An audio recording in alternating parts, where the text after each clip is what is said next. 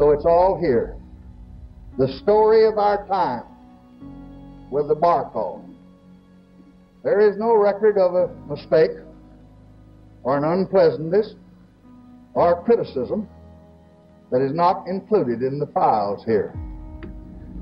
This library will show the facts, not just the joy and the triumphs, but the sorrows and the failures too.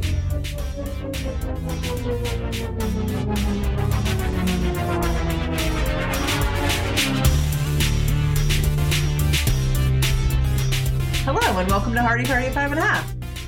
Welcome, babe. Huh? Hello. Well, I'm just cleaning out my desk. You know, I stuff all kinds of stuff in my desk, You and then years later, I figure out what's in it. Right? But I was just looking through these papers that look kind of odd. I don't. Yeah. What do you have there, What this says? White House top secret confidential. babe? What? Oh my!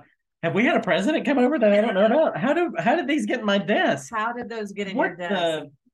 I, I need help, babe. I know. We're in serious trouble now. Before Nicolas Cage comes and tracks you down, put those aside because I have just the person that you're going to need. His name is Mark Lawrence. He's the director of the LBJ Library in Austin, Texas. So maybe he can help us figure out. I don't know if he can help us how to figure out how these got in my desk, but what do we do with them now? That's right. And He's what is the. National Archives about? Because we've heard it so much in the news now. That's right. So what is this really all about? well, if we want to know all about where classified documents should be, yeah, exactly. and a ton of other things like presidents' wives' dresses and their china and all the things that I find interesting. Listen, we've got just the podcast for you. You're going to love this interview with Mark Lawrence.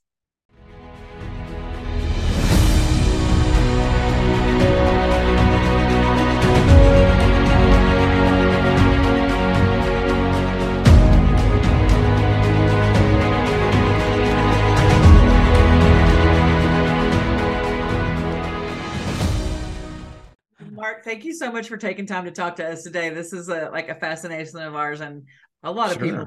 So we appreciate you taking time with Hardy Party Five and a Half.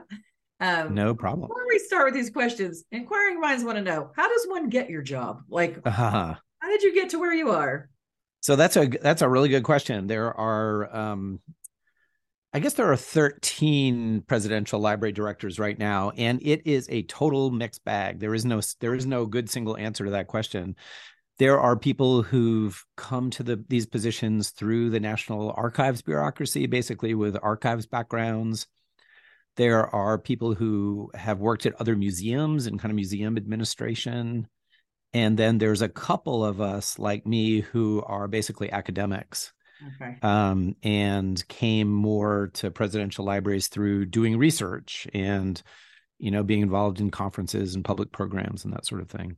Yeah, that's what I was going to say. You got to read a lot of Yeah. books. to be the director. Yeah. of library. Yes, you do in some cases. well, that's true. Although people think we're, you know, I think one of the reasons why it's sometimes hard to get UT Austin students to come over here is that they think, oh, it's a library, right? It's a place Yeah. full of books. Um, but you know, we actually don't have that many books. It's a, a library in the sense of holding all the original um, documentary material from the Johnson presidency. Yeah, yeah. Well, that's a that's a great thing because like right now we've got a lot of historical documents in the news. Oh my goodness, all the time, every day. Classified documents everywhere. Oh yeah. So like, so what's in your house? No, I'm just kidding. all right. Don't answer that. or or my or the garage. yeah, There you go. garage. And do you have a Corvette? Um, so what did what did people used to do with those before like the presidential libraries? Like what did what was co- historically done with with um his documents? Well, uh, there's no single answer to that either, which is one of the reasons why it's great to have the National Archives and the presidential library system. Um, presidential materials were understood to be the personal property of the president. And just like with any of our purple, personal property, it tended to get scattered here and there. I mean, some of them set up, you know, libraries or small institutions that might host or even still host Yeah. um, some of the papers, but some, you know, were uh, left with family who might, you know, have lost them or they might have been destroyed by fire or other, you know, problems that came along. Um, they might have been sold. Um, so basically, uh, you know, th- this material tended to get scattered and in many cases lost over the years which um, you know is is a sad thing for for historians trying to reconstruct the the history of those earlier periods yeah oh, interesting so where did the idea for the library come you we have all these papers scattered in no organization so where did the idea for the library come from uh, the library. So there's a simple answer to that question. The, the idea for the presidential libraries came from Franklin Roosevelt. I think that's a pretty a, a pretty clear cut um, uh, reality. So Franklin Roosevelt um, decided that it was tragic that all of this material was being scattered and in many cases lost, and decided that he would establish a presidential library that would hold all of his papers from his very very long presidency and very very consequential presidency and um, you know he he also set aside the space where this would happen as you know part of his estate in in Hyde Park, New York. So he had a, a nice place to to build this this library and to make sure that his papers would be preserved and made available right to the American public. So that was his real innovation was to acknowledge that even though technically all of these papers were his own property, um, they in many senses belong to the American public and were part of American history and therefore should be available to American citizens and others as well, for that matter, to come and inspect for their own purposes. Yeah. Hmm. And we've definitely partaken in a few of those. We love yeah. Oh yeah, like the Bush is cool. Yeah. Like you just mentioned, it's not just books. Like at the Bush, uh, the W as I call him because we're close friends. Um, at his, there's a lot of interaction as far as like you can sit down and they give you scenarios that a president would have to face, and it kind of it gives you like a simple idea of how hard these situations and. Mm-hmm just these decisions are because then it like it'll have a bombing has happened here how do you react as the president you get 4 mm-hmm. choices exactly. so when we when we hear presidential library there's so like you said there's so much more to it that i think we don't realize how interesting all this is it makes you mm-hmm. think about things so yeah yeah well i'm it, as a director of one of these i'm delighted to hear you say that. I mean certainly one of the purposes is to you know get people to think critically and deeply about their history. And one of the ways to do that if your subject is a president is to try to take that try to take visitors into the dilemmas you know that confronted the president during their presidency. And almost any you know president i think every president who has a presidential library probably every president across american history faced you know really difficult decisions sometimes enormously consequential ones. So, you know, what to do about Iraq in the aftermath of September 11th, in the case that you mentioned, what to do about Vietnam in the case of Lyndon Johnson, what to do about the atomic bomb in 1945, and and on and on one one could go. So, you know, what we try to do here certainly is to take our visitors inside that decision to expose them to the different pressures that operated on LBJ and not necessarily to come to the same conclusion that LBJ did, but at least to appreciate why um, you know the the the uh, decision making shaped up in the way it did. Mm-hmm. Yeah. And, and, you realize they're people. Like it's it's it's a person trying to make decisions just like we would. Mm-hmm. And I think when we're just on talk radio and all that, it's easy to not. It's the easy to make a caricature of everyone mm-hmm. that you're talking about. So mm-hmm. it's nice to have these libraries yeah. where we can see the full person, maybe yeah. a fuller person. Yeah. yeah, yeah, yeah. That's that's I I'm I'm again delighted to hear you say that because that that's certainly um, my hope and my my intention here at LBJ. And it's it's difficult sometimes, right? Because you know in these in these palatial um, buildings that are given over to the legacy of presidents, you can start to lose track. I think pretty readily that okay, there's a real human being at the at the heart of these stories. Yeah. yeah. Um. So you know the the sheer grandeur of these buildings and the the the kind of sacred quality of you know the of our task of preserving all of this stuff can sometimes mm-hmm. undercut exactly the very important point that you make about how important it is to recognize that these were real people subject to emotions and you mm-hmm. know and political pressures and they were tired and grumpy and you know all the rest at at different times yeah that's so true and i think we're fortunate to have like in texas there's three that i know of is there more than three I think only three, right? There's three, yeah. right? In Texas. Three. That's right. And one just up the road in Little Rock. oh, okay. Yes, that's right. Are you in a group message with all the other 13 directors? Like, do you guys have share a group text? Yeah, text. No, that's a good idea. No, but uh, email, yeah. email, email. I think it's kind of cool. I mean, there's yeah. only 13 of you. Like, that's not. that, that's, that's, true. Yeah, you guys should have a group text. I think that would be a fun yeah. thing. Okay. There, there's a there's an opening. There there are actually oh man two or three openings right now. So it's a it's an even smaller little club than oh. than is ideal. But we do we certainly email all the time and um, cool. we meet periodically as well. During the pandemic, we met twice a week some uh, for long stretches of time. So really? uh, that was one of the real upsides of the pandemic, as far as I'm concerned. I got to know these people yeah. much more intimately than I would have um, if if we had just um, been carrying on as usual. Yeah, for mm-hmm. sure. Okay, so who who pays for these presidential libraries and who decides where they get to go?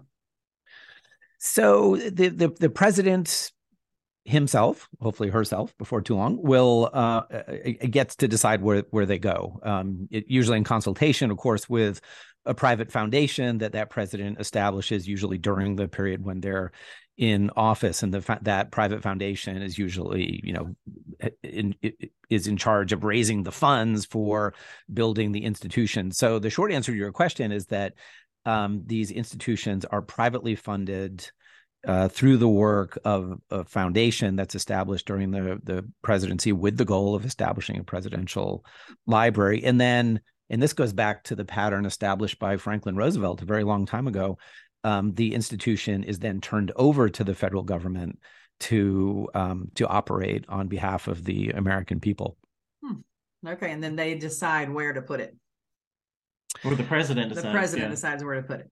Right, exactly. Um, you know, I, I think you know the presidents of course, are making these decisions based on where they trace their own roots and where they want to leave their their legacy. But um, you know, I think you can see as well that they make these decisions based on where uh, their institution is most likely to draw visitors and researchers. So, unsurprisingly, many of them, uh, at least since the LBJ Library was established, are located on university campuses. I think this is a a good partnership in every case where this has has panned out because you have a kind of built-in um, community of scholars and students who presumably can make use of the records and you know will have uh, a deep interest in the public programs and and all the other kinds of activities that happen under the roofs typically of presidential libraries. Yeah, for sure.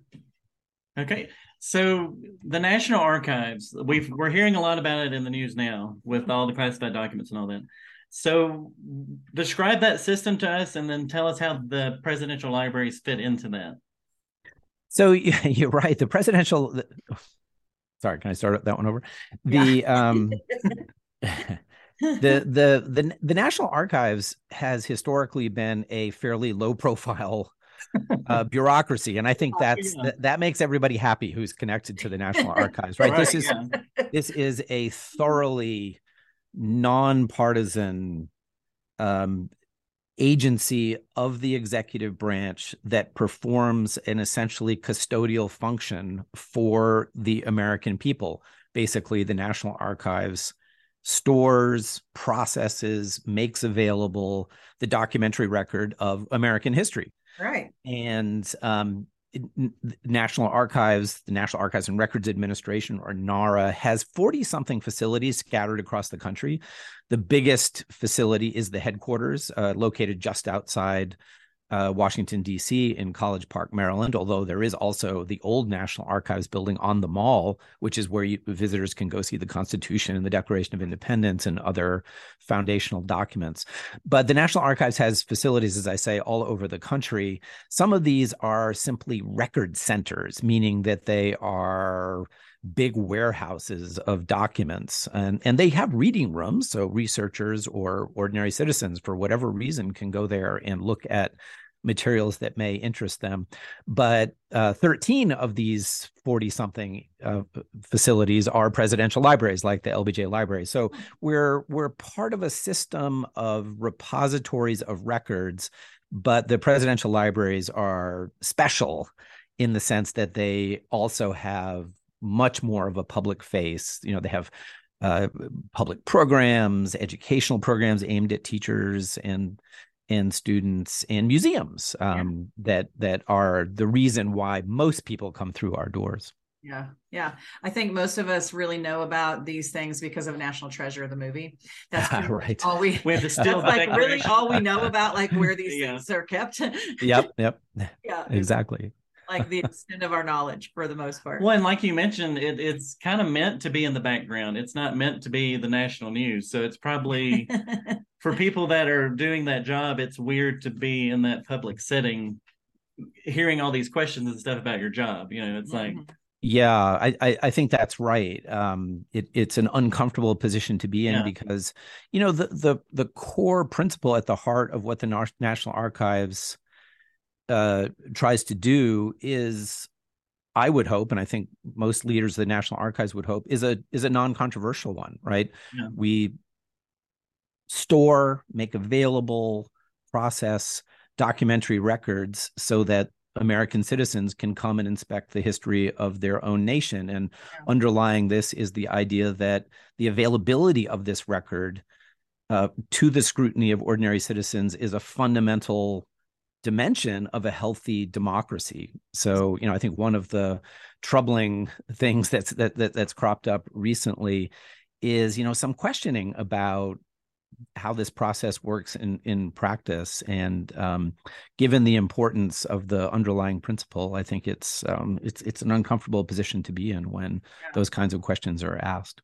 Yeah for sure. I so, can imagine. so you mentioned earlier that the earlier in history the president's stuff was considered private for the most part until roosevelt did that so now is there are there things now that are private and public or is everything considered public for the president so this is a, a really interesting question. So um, the the answer is is a little bit complicated.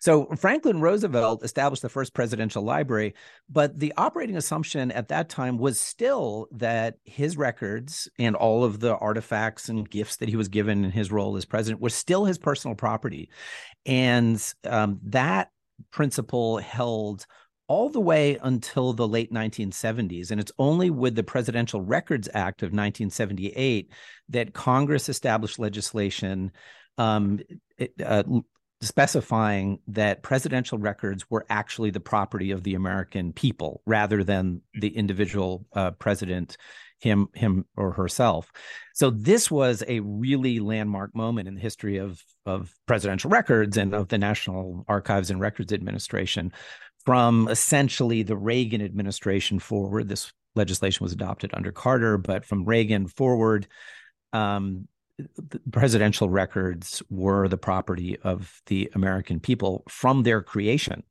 Um, and this gave, of course, the National Archives a much more direct role in managing the material, in claiming the material on literally on the day that a presidential administration ends, and then beginning the process of of um, consolidating it, processing it, and making it available. So was that inspired by the whole Water Watergate Nixon? We need to know what the president's doing, kind of thing.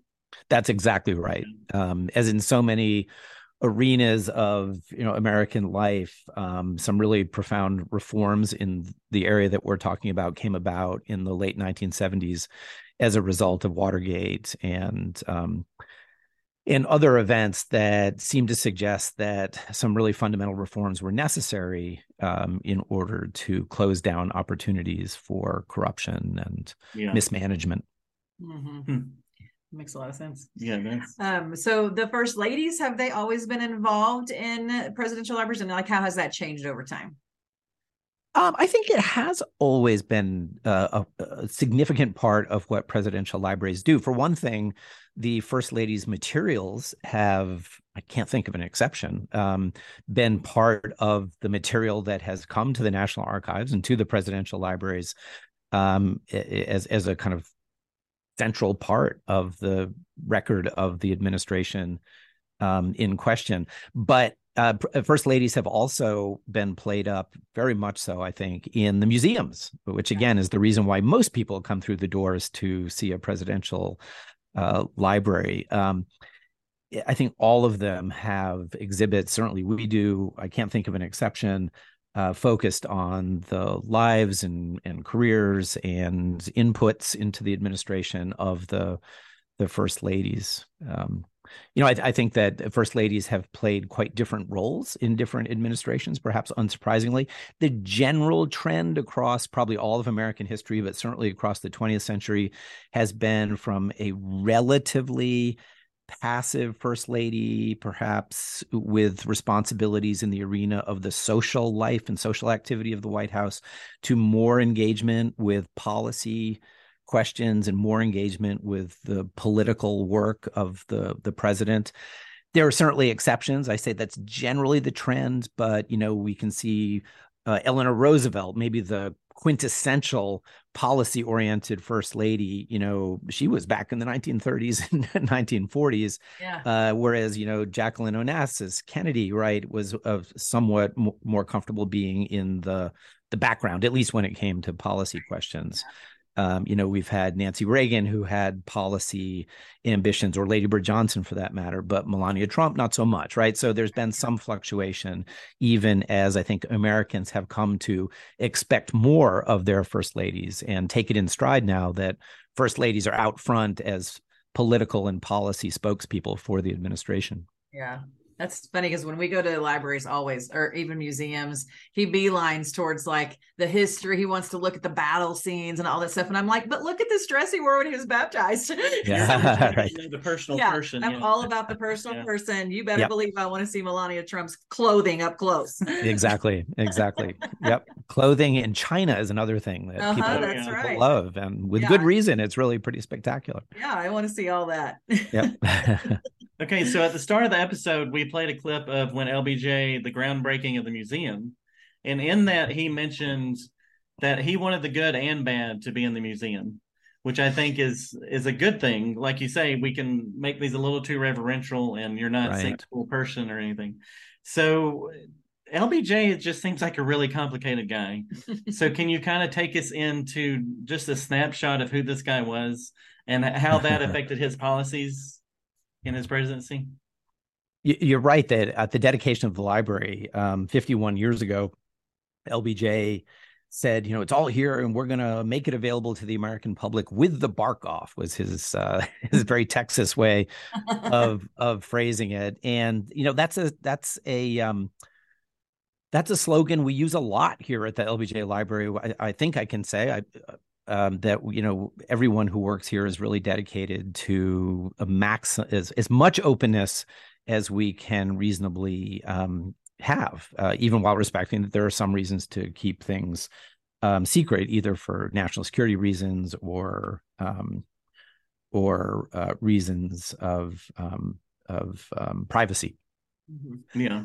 But um, you know, LBJ, you're quite right, was a larger than life figure, enormously complicated, and I think, but uh, there was one characteristic of LBJ's in particular that I think stands out in the minds of every biographer, every historian, no matter where they've come down on on his complexities, and that his, is his persuasiveness. he was enormously persuasive he knew how to twist people's arms and craft arguments and use inducements and sometimes even threats to get what he wanted.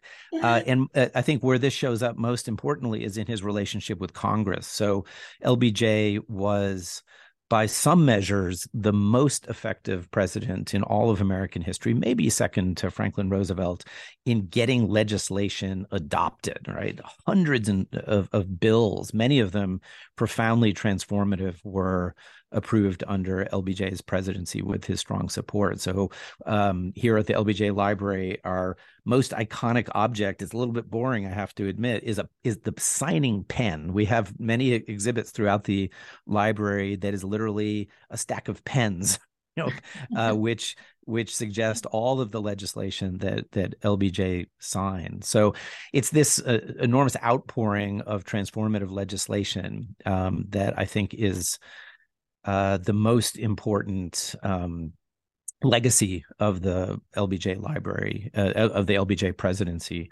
Um, and of course, here we're talking about the Civil Rights Act of 1964, the Voting Rights Act of 1965, the Immigration Act, numerous bills connected to education, environment, um, this whole array of domestic policy initiatives that we know, and LBJ gave us the the lingo to talk about this as the Great Society. Mm-hmm, mm-hmm. Okay, so you you have LBJ, and we know he's kind of the Texas guy, kind of irreverent, you would say. and then you've got John F. Kennedy, who seems like the like quintessential northeastern, little uptight, you know, little more formal, probably. Uh-huh. So how did they, how did these two guys get along, and how did after Kennedy was assassinated, how did LBJ kind of take mm. that Kennedy legacy with them? And first off, how was their personal relationship as far yeah. as that goes? And how did he weave in Kennedy into his own thing? Yeah, really interesting question. So I think that um, it's clear that JFK chose LBJ as his running mate for purely political reasons. Yeah. JFK understood that he was a Northeasterner. He was perceived, although we could debate whether this was accurate, as kind of a liberal within the Democratic party. So he really needed a Southerner, someone who is perceived, and again, we could debate whether that was an accurate perception, as a more conservative figure. So LBJ was made to order. He was a very powerful Senate Majority Leader in the late 1950s and very early 1960s. He had a very high public profile. He had himself been mentioned as a presidential contender back in 1956 and then in 1960 as well. So um, LBJ kind of checked all the boxes. But I think, you know, given the importance of politics in that choice, it's perhaps no surprise that LBJ wasn't the guy that Kennedy was going to go to for advice, you know, on every yeah. issue that came down the road. So LBJ was quite frustrated, I think, as vice president by the fact that he was largely marginalized. He was given a few areas where he could, um, you know, focus his prodigious energies, but he, the the vice presidency were in some ways the, I think many of his biographers would agree, the most frustrating of LBJ's maybe his entire political career because he was so marginal um, from the real action, um, which was, you know, uh, focused on Kennedy himself and the advisors that JFK prized, very much including uh, his brother Robert Kennedy, who is uh, someone who uh, LBJ particularly detested, and it was, it was, it was, it was very much mutual. So, you know, LBJ suddenly arrives in the presidency in November of 1963 and um, you know his relationship at that point to the legacy of of JFK was really really complicated. On the one hand, JFK was very popular. In fact, he had become significantly more popular during his presidency. So LBJ had to be really careful, right, to try to use uh, uh, JFK's high political standing, the um, enormous outpouring of sympathy given the tragic circumstances under which JFK had been assassinated. And yet LBJ was very much his own man who had, and of course, he had wanted to be president for a long time. And here, here now was his opportunity. So he really had to balance I think using Kennedy's legacy, living with Kennedy's legacy, exploiting it to the extent that he could, and also trying to carve out a niche for himself. And I, I think many biographers, including ones who've been fairly critical of LBJ, would acknowledge that he did a pretty good job with that. He he really found ways to harness the sympathy for Kennedy in the early days of his administration and scored some important uh, legislative accomplishments right away in 1964. Uh, um, but over time, LBJ was able to step out from under JFK's shadow and um, really, uh, especially after his sweeping presidential victory in 1964, kind of, um, you know, establish himself as the as the, the dominant figure um, and really to get people to think of the Johnson presidency as a true Johnson presidency and not just a continuation of the Kennedy presidency. Yeah. Well, and when you talk about that stuff, my mind goes to sports teams because we like to think like our favorite teams they're really good and do great things. We like to think everybody likes each other and you know they're just all great friends. But when we hear about it, most of the time there's strife and there's people don't like each other and you'd rather not be. But I think at the same time, that friction is what helps you do good things. Yeah. It helps you move forward, I think. So, like you described with Kennedy and yeah. LBJ, they're like, we don't really like each other, but we're gonna yeah. make, yeah, you know, yeah. yeah I mean, yeah, yeah. I think I, I, think there's something to be said for that. Absolutely, you know, and and even during um, LBJ's presidency after the assassination, I think LBJ was very good at at finding ways to build coalitions mm, yeah. on whatever the issue of the moment might be whether it was civil rights or poverty or education or immigration.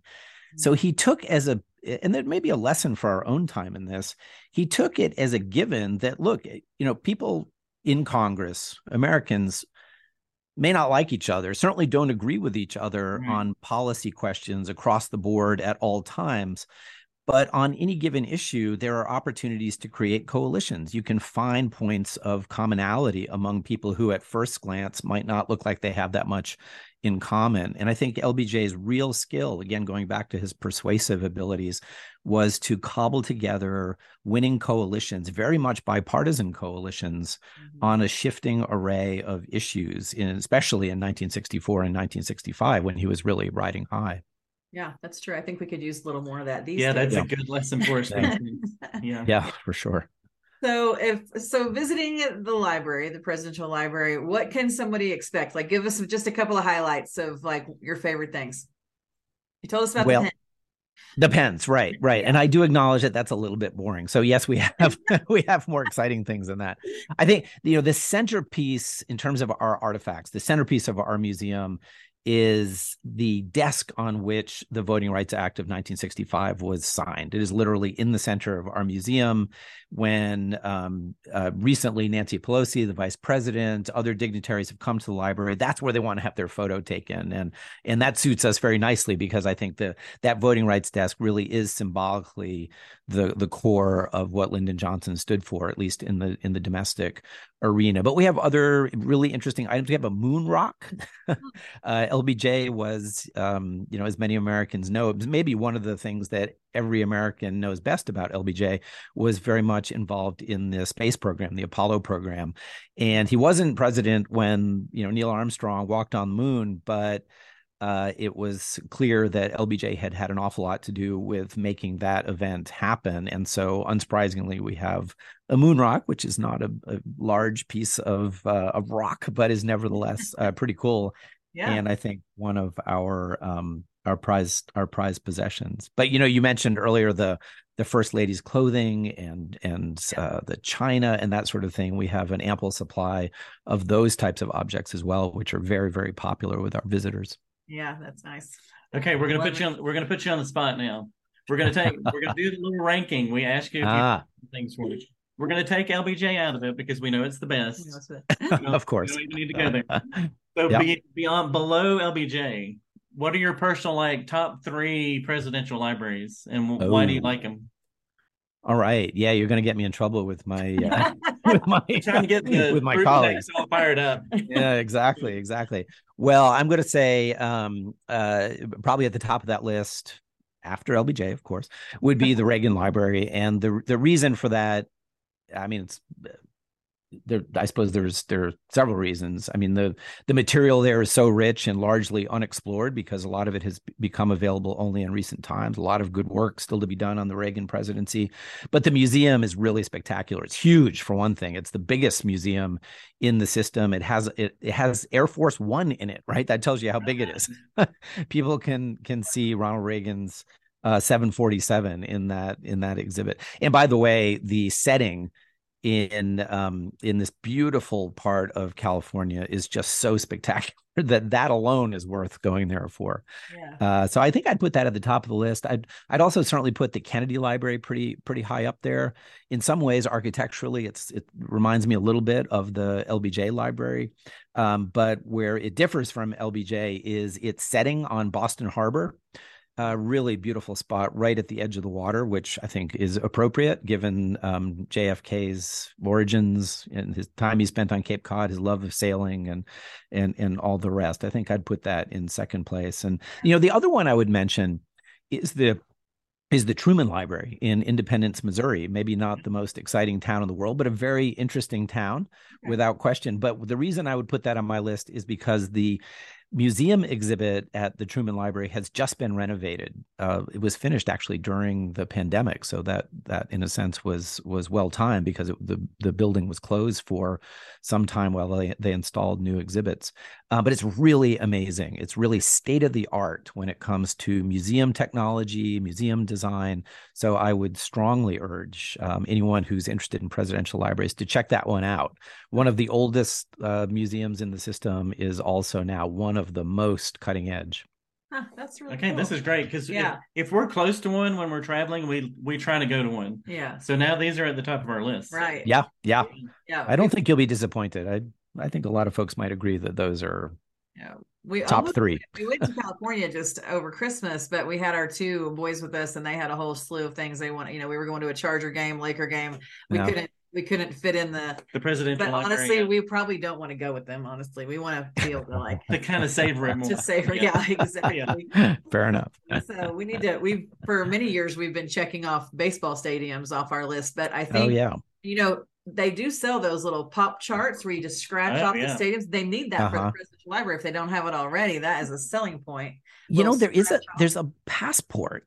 Oh, that okay. I think But I, I yeah, I think we stole this idea from the National Park Service. Honestly, Yes. there Yes. is a passport Yes. that people I people buy kids- these things. Yeah, I think our kids had one and they were doing Yeah. the monuments. Yeah, we Yep, did. yep, Yeah, and so I think yeah, exactly. Need to get the We're going to start stamping them off. Yeah, Then. that's Yeah. right. Well, you got to come to this part of the country first because I think we have the the densest uh, Too, yeah, cluster of, of libraries. We've been fortunate enough to see a few of those. So, Mark, thank you so much for talking to us today. This has been a fascinating conversation. I have learned so much from you, and I appreciate all that you do for for history and keeping things alive and making things like accessible to us. So we just thank you for spending time with us this morning. It's been a great conversation. Totally my pleasure. Thanks so much for having me. Well, do you know what to do with those documents now? Well, my first thought was to burn them, but but I think maybe maybe I should just take them to Mark and let him put them where they need to be. That's right. I think you Yeah. can figure it out. I think that's probably the best idea.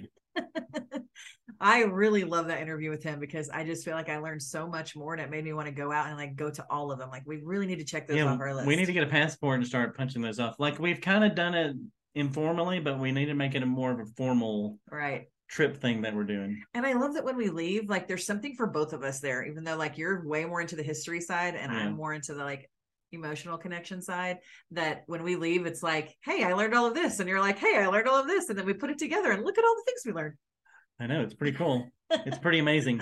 But you know, I'm a little distracted because I'm still nervous about these documents, babe. that's right I mean, I've got them all over my desk and in my desk, and babe you, You gotta take what? care of that I I'm gonna go see Mark right now. go I'm gonna go down to Austin, hand these papers over, and I'm gonna feel a lot better before Nicolas Cage can do anything to me. that's right Okay, I'm out of here.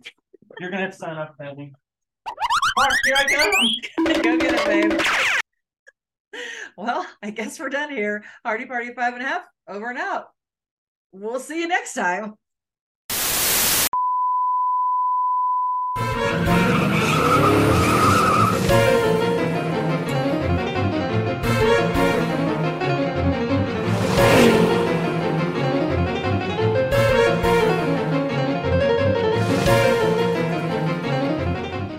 I've made it to LBJ Library. I cannot wait to go in and I cannot wait to get this to Mark. So the weight of all these classified documents will be off my shoulders. The LBJ Library is located on the campus of the University of Texas at Austin. It was dedicated in 1971 and is one of 13 presidential libraries now open. The library houses 45 million pages of historical documents. Let's go in and see what we got.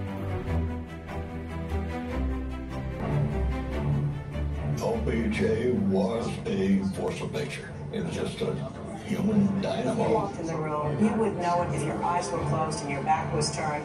Oh my God, there's LBJ. He's a, a tornado in pants. Larger than life. The good news is that anybody who ever worked for Daddy became part of his family. Wore out people who were half The bad news is that anybody who ever worked for Daddy became part of his family. The single most intelligent man that I've ever known. Totally honest and calculatingly devious. Sheer raw brute intelligence. Could be thoughtful, caring, and It was just this internal engine in him that could not stop. Tough, demanding, cruel. All of these opposites clanged together inside him. The library has an animatronic LBJ that shares popular LBJ one liners. as well as a timeline of his life from his birth in Stonewall, Texas in 1908 through his career as a teacher in San Antonio to his rise to the Senate and then ultimately his presidency from 1963 to 1969. LBJ loved phones and he had them all over the White House wherever he was. You can pick up a phone at the museum and listen to conversations that were recorded during his presidency. Uh, interest and your cooperation and your uh, communication, and a good many people told me that they uh, heard about your statement, I guess on TV, wasn't it? Yes, that's right. Uh, I, I, I've been locked up in this office and I haven't seen it, but I won't tell you how grateful I am and how, how worthy I'm going to try to be of all your hopes. Well, thank you very much. I'm so happy to hear that, and I knew that you had just that great spirit, and you know you have our support and backing. Well, we know what a difficult period this is. It's a, it's a destiny. The museum has a great exhibition on Lady Bird Johnson.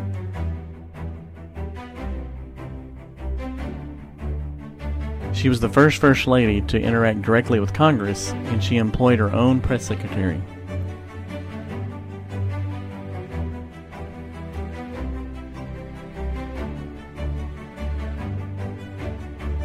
You'll see dresses and china, and you'll just get a feel for what it was like to live in the White House during the 60s.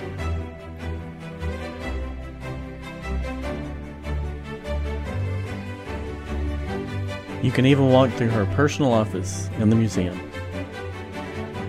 She also campaigned heavily for her husband and went all across the country drumming up support for him. She was also an advocate for beautifying the nation's cities and highways. After LBJ saw that Harry Truman had his own Oval Office in his museum, LBJ had to have his own. It's a 7 8 mock up of his Oval Office.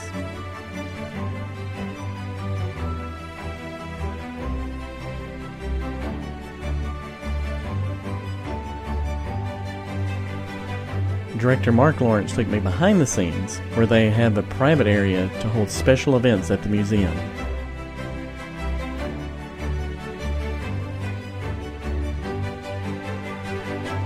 The awe-inspiring atrium area, you can see the five floors stuffed with presidential documents. Truly a one-of-a-kind experience, deep in the heart of Texas. Okay, I just had a fascinating tour of the LBJ Presidential Library. And Mark came down and talked with me for about an hour about presidential stuff, classified documents, all kinds of fascinating. Oh, wait. Classified documents. I forgot to give him this. Oh my, I gotta go back. I hope I don't get arrested.